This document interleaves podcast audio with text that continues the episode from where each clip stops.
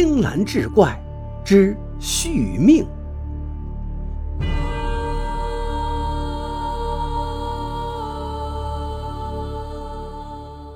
话说张老太太慈祥又善良，虽然年过花甲，身体还算硬朗。自从老伴去世后，她便一个人在老宅子里生活。那老宅子离二叔家不远，也就几十步的距离。平日里都是二叔跑前跑后帮衬着张老太太。有一年秋天，张老太太去山里拾柴火，下山回家的路上，一不小心从山上摔了下来。那山坡不高也不陡，张老太太受的都是皮外伤，只是毕竟上了些岁数，这一摔就卧床不起了。躺在床上的张老太太身体每况愈下。眼看着一天天憔悴消瘦，没隔几天竟撒手人寰。张老太太无儿无女，二叔去帮忙张罗着后事。就在收殓入棺、准备合棺的时候，那张老太太竟突然又睁开双眼，颤颤巍巍从棺材里爬了出来。老人就这样又活了。可也就在此以后。二叔惊奇地发现，这张老太太好似变了个人，变得十分诡异。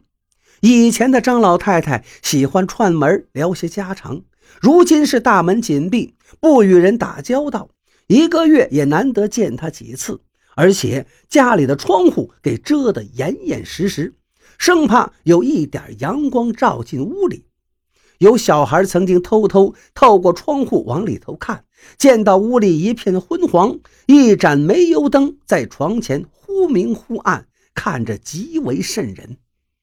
夜深人静的时候，二叔路过，隐约听到屋内传来窃窃私语，好像张老太太在自言自语，又像是在与人对话，听得他是毛骨悚然。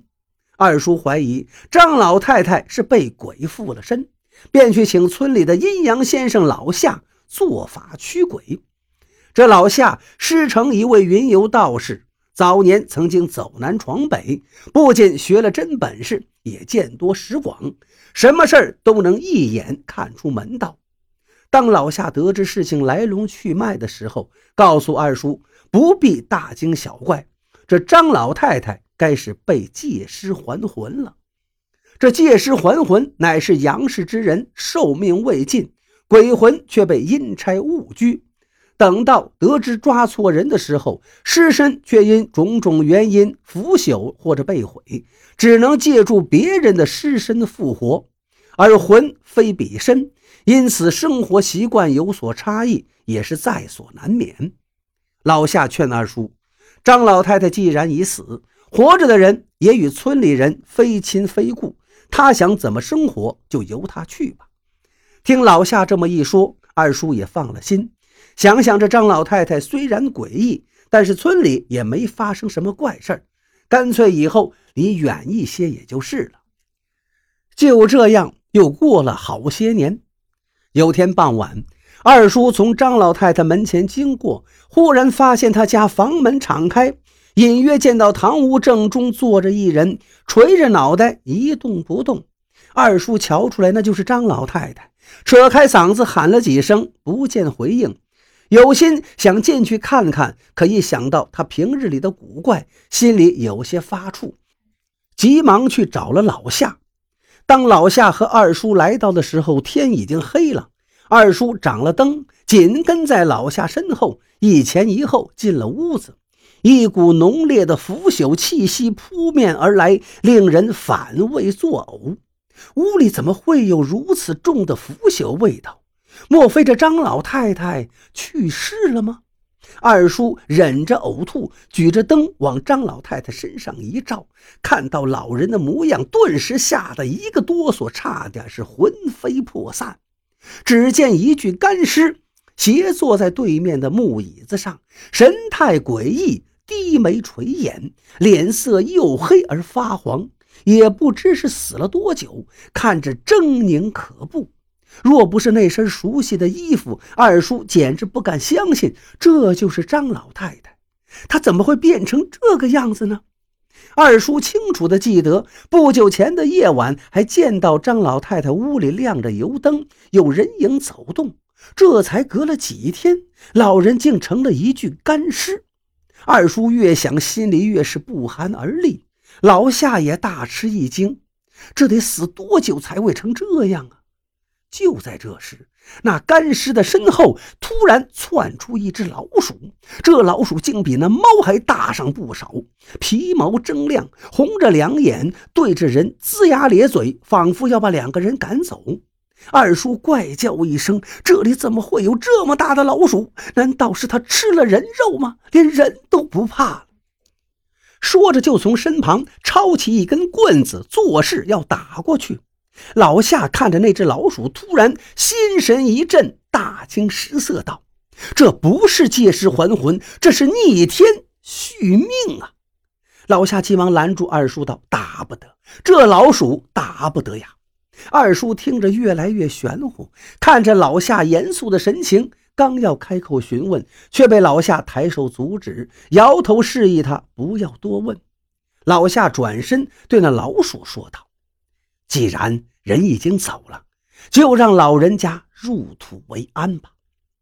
那老鼠好像能听懂他的话，转身跳到了张老太太身上，趴在那里看着两个人。老夏急忙吩咐二叔喊人来，一起处理张老太太的后事。二叔诚惶诚恐，偷偷看了一眼那只大老鼠，觉得他看了眼自己，赶紧扭头就出了门。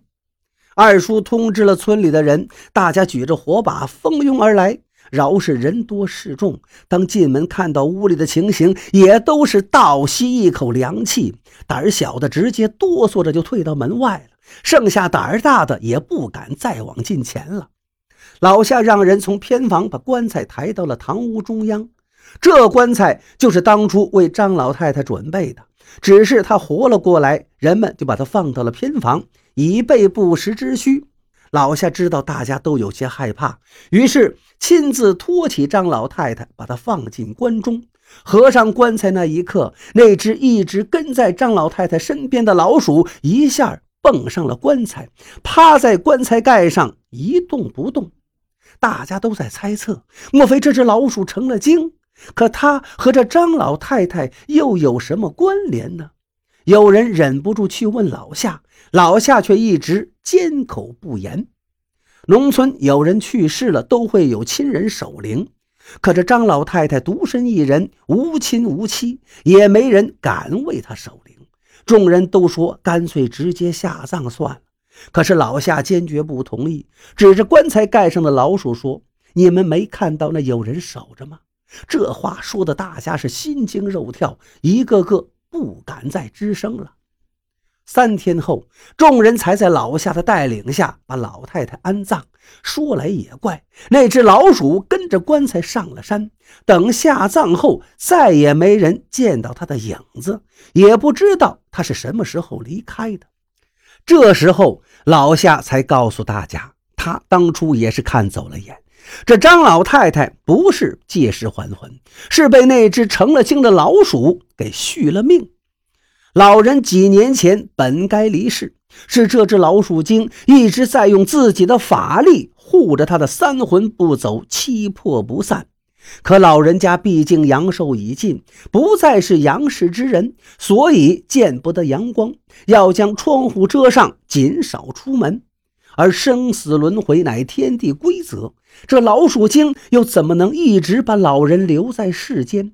等他法力耗尽那天，老人终究还是得走，留下一具已经死去多年的躯体。只是老夏也有困惑之处：鼠类性情冷漠，张老太太与他究竟有何瓜葛，竟然让他甘愿付出如此大的代价？要知道，他用道行为老人续命，也只是让老人多活了几年。而他不仅道行受损，还要受天谴，沾了世俗因果，有违天道。以后想要得道成仙，那是难上加难了。二叔听的是一惊一乍，隐约想起了张老太太串门时曾经说她救过一只大老鼠的事儿。只是时间太久，加上当时听得模糊不清，具体怎么回事已经忘了。现在仔细一想，兴许张老太太救下的正是如今这只成了精的老鼠。通灵的畜生都重情重义，所以才值得他如此的奋不顾身。二叔又有些担忧，这知恩图报的老鼠要遭天谴，惶惶天威下，也不知道他能不能挺过去。张老太太就葬在后山，每年清明，二叔祭祀扫墓时，也会为他添炷香，烧些纸钱。直到一年清明。